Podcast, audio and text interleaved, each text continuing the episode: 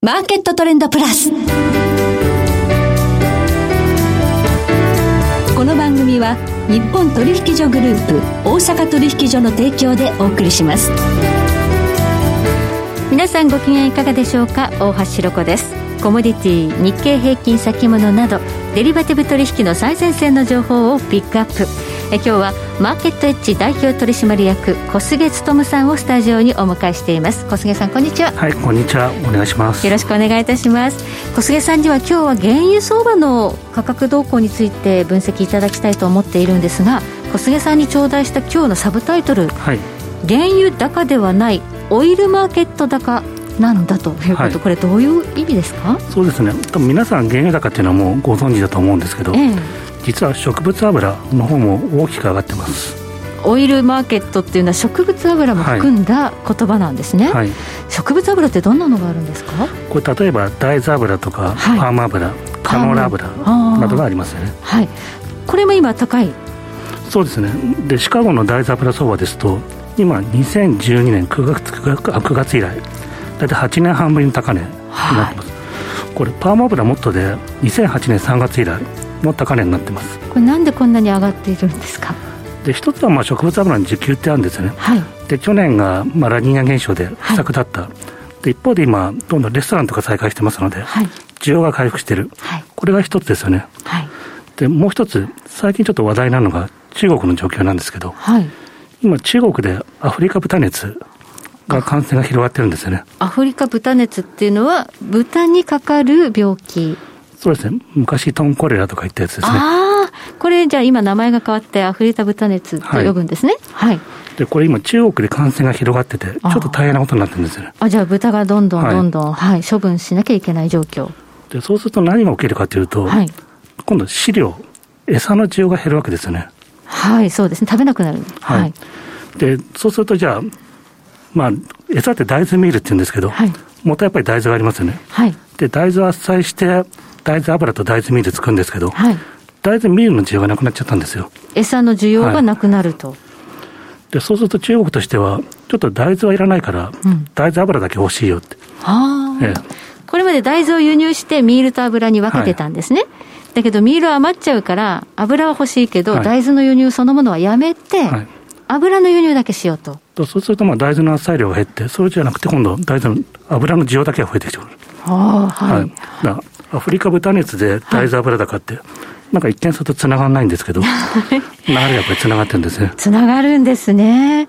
で、この、えー、植物油、大豆油とかね、そのパーム油が上がっていると、はい、なぜ原油が関係あるのか。これ結局植物油の人ってすごい原油相場のを見てるんですよね。はい、原油が上がるとやっぱり植物油も上がるんじゃないかって。で、一方でこれ、原油市場の人ってあんまり見てないですよね。うんはい、でもこれ、過去を見てもらうと、原油と植物油って結構高めの相関出てるんですよね。相関性が高いんですね。ええ、原油が上がってる時って植物油も一緒に上がってますし、うん、逆に原油が下がってる時って植物油も下がってるんですよね。はい、で、しかも過去のパターン見ると、植物油の方が先に動く傾向があるんですよ。そうなんですか。はい、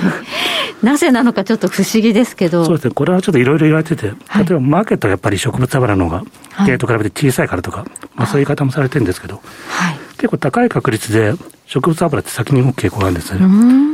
で今その植物油がやっぱりすごい上がってるのでチャート見るとこれ原油どころじゃないですかね。そうですね。そうするとやっぱり原油市場の方も、はい、今上がってるんだけどそんな植物油と比べたら別に割高でもないよねって、はい、こういった評価もできるという。そうすると、植物油が先行する形で原油というのは、ここからまだ強いかもしれないという一つの仮説が成り立つということですね。はい、えとはいえ、まあ、原油を取り巻く原油そのものの需給というのも気になりますので、はい、そのファンダメンタルズにつきましては、えこの後詳しく伺っていきたいと思います。今日もよろしくお願いいたします。はいその前に今日の主な指標です。今日大引けの日経平均株価です。え今日は154円12銭高、29,921円9銭で取引を終了しました。そして今、代償の日経平均先物夜間取引がスタートしました。現在29,730円で推移しています。そして日経平均ボラティリティインデックスは21.60でした。コモディティ東京プラッツドバイ原油先物、21年8月ものは日中取引の終値で930円安の43,430円でした。そして大阪金先物22年2月ものは日中取引の終値で43円高6銭飛び93円となりました。ではこの後、小菅さんにじっくりと伺っていきます。マーケットトレンドプラス。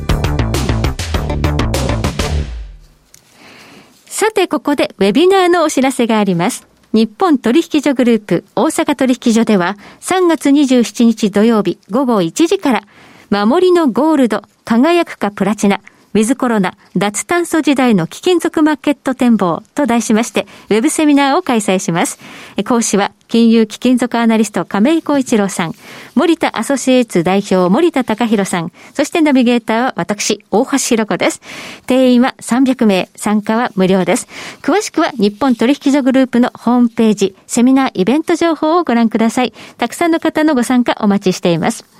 さて今日はマーケットエッジ代表取締役小菅勤さんをお迎えしています。さて小菅さん、原油を取り巻くファンダメンタルズについてもお話伺っていきたいんですが、はい、原油価格、このコロナ前の価格まで上がってきましたね。そうですね。コロナ前が大体1バレル50から65ドルだったのが、はい、まあ最近65を超える場面も増えてますよね。はい。まあ、一時マイナス40ドルまであった WTI 価格がもう66、7とか、そこまでいってるわけですね、はい、これ、なぜでしょう、まあ、一つはやっぱり、オペックスプラスが価格決定の、えー、決定権を握ってる、はい、すごい影響力が大きくなってる、これが一番大きいと思います。はいオペックプラスというと、これ、減産を協調でやってるわけですもんね。はい。はい、本当やっぱり値段が上がってくると、シェールオイルがやっぱり増産始まるんじゃないかって、はい、見方が強かったんですよ。はい。で、今、足元見てみると、実は全然なんかシェールオイルの方、増産が進んでないんですよね。はい。でそうすると、まあ、値段が上がっても、シェールオイル増産で価格を抑えられることがないので、はい、オペックスプラスが、まあ、時給をどうしようか、価格をどうしようかという、事実上の決定権を握った状況になっているというのが、まあ、ここ最近のポイントかと思います。はい。2000年以降はそのシェールオイルの台頭で、えー、オペックの価格操作権っていうのがあまり機能しなかった時期があるんですよね。はいアメリカの生産っていうのが大きくなっちゃって、はい、今またそれがアメリカではなくて主導権が OPEC に戻ったということは、アメリカの生産量っていうのは伸びてこないってことなんですか？そうですね、でここ最近見ても、大体日常性100万バレルぐらいで、ほぼ横ばいなんですよね。はい。で、先行指標になるアメリカの石油リグの稼働数、はい、これは確かに増えてるんですけど、はい、パンデミック前と比べると全然戻ってないと。これ、シェールオイルが増産しないのはなぜなんでしょうか？でいろいろまあ理由はあるんですけど、一つはやっぱり需要環境の見通しが不確実性が高いということですよね。はい、で今結構、まあ、原価格上がってるんですけど、うん、実際に需要どうなってるかというと、そんなにまだ回復してないんですよね。じゃあ、ちょっと金融相場的に上がった側面があるのかな。そうですね。はい。世界の需要を見ても、第一四半期って大体去年とトントンぐらい。はい。で、ようやく回復するのが今年の後半だろうって言われてるんですよね。うんうん、でそうすると、じゃあ原油、原油価格だけ見て、足元どんどん増産すると、はい、シェルオイル余っちゃうんですよね。なるほど。このコロナショック以前っていうのは余っちゃったがゆえに、マイナス価格までいったという、そのトラウマがあるのかもしれないですね。すね去年の石油会社の調査なんか見ると、はい、50ドル超えたら、流化投数、劇的に増やしたいっていう回答多かったんですよ。はい、でもそれがやっぱりできないということは、単純にちょっと値段だけ見て増産したら、危ないぞって考えている会社が多いんだろうと思います。また置くとこなくなってというね、投げ売り状態になるリスクというのをまあ懸念していると、しかも時代はなんか EV とか、そうですね。化石燃料じゃない、はい、はい、まあ、アメリカの方でも今、新車のラインナップが、まあ、どんどん EV になってますよね。うん。だアメリカ人が本当に EV シフトするのって結構疑問の声もあるんですけど、はい、まあやっぱり政策的な流れで変わってきてますんで、はい、そうすると、じゃあ今後5年、10年と見てたときに、ちゃんとアメリカの石油需要って維持できるのって、はい、不確実性が出てるわけですよね、はい、で。そうするとやっぱりちょっと怖いので、なかなか値段上がったから増産しようというのが難しくなってるのかなと思います。なかなか増産体制に、まあ、入っていけないということですが、そうなってくると、このシェール部門への投資っていうのも鈍ってくると。そうですね、はい、まあ、やっぱり脱化石の、ね、えー、部分もありますし、例えばあと SDGs っていう、はいえー、環境投資、そうするとやっぱり石油会社というのは投資対象として大丈夫なのって、うん、結構疑問視しちゃう投資家も増えてるんですよ。はい、でそうするとじゃあ増産しようと思ってもお金が集まらないという、はい、こういった現象もあります。はいということで、えー、アメリカのシェール増産がなかなかこう進まない中で、えー、OPEC は減産を継続できる環境にあるということですね。はい。はい。3月の OPEC プラスで、これ少し価格が上がってきたので、増産するんじゃないのっていう思惑もあったんですよね。そうですね。1バレル60超えてるんだったら当然増産するんだろうと。うん、で、マーケットでは、まあ少なくとも日量50万バレルぐらいは増産するんだろうと見ていたんですけど、はい、まあ実際はそうはならならなかったわけですね。はい、で、一応 OPEC の産油量は、まあ全部据え置き。はい、で、例外でロシアとカザフスタンに日量15万バレルだけ増産してもいいよという。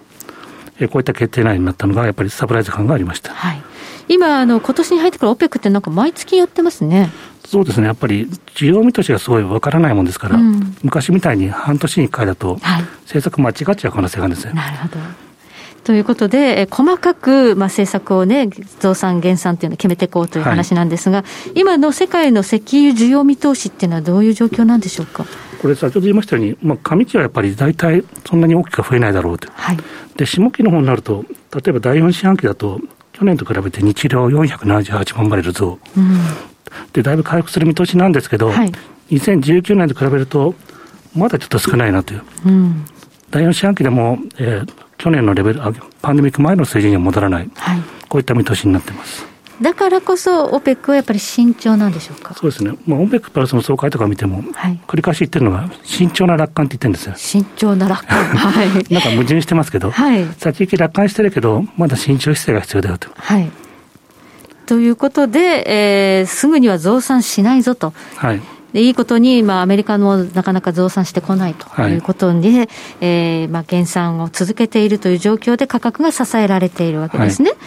実際の需給ってそんなにタイトなわけじゃないそして引き締まっているんですけど、まだやっぱり在庫は結構たくさんあるわけですよね。うん、で、これがやっぱり在庫がある程度一掃されてくるのは、早ければ今年の後半、はい、というタイムスケジュールになってます。はい。ということになると、そうですね、じゃあ、この OPEC は、えー、価格、あんまり釣り上げると、脱石油の流れが加速するし。そうですね。もう最近そういったムーブームができてますんで、はい、じゃあもう石油使うのやめようって、はい、こうなったらやっぱり困るわけですね。そうですね。かといってあんまり安いと、まあ自分たちのね、財政という問題もあるということで、はい、まあ適度な価格コントロールが今うまくいってるっていう状況なんですかね。そうですね。はい今年ここから価格予想、どんな感じでしょうか？そして私、従来65ドルぐらいが限界かと思ってたんですけど、はい、今結構やっぱり70、80という可能性が出てますよね。さ先ほどオープニングでお話しいただきました。植物油の価格推移見てると、はい、こちらが先行していることになると、もっと上がってもいいのかな？そうですね、バランスを取ると、やっぱりまだ上がる余地がありますよね。はい、そうすると、まあ、70ドルとか80ドル、脱石油が世界的に進まない程度にまでは、そうですね、その限界ラインを試したいってところですね。試す意味で、OPEC プラスっていうのは、まあ、減産を続ける可能性があると。はい。あとはね、コロナからの回復で世界の需要がどのペースで戻ってくるかとい。うところですね。はいはいありがとうございます。え今日はマーケットエッジ代表取締役小菅勉さんをお迎えいたしましてお話を伺いました。小菅さんどうもありがとうございました。はいありがとうございましたえそして来週のこの時間は日本貴金属マーケット協会代表理事池水雄一さんをお迎えいたしましてえ世界の金の動きをテーマにお届けします。それでは全国の皆さんごきげんよう。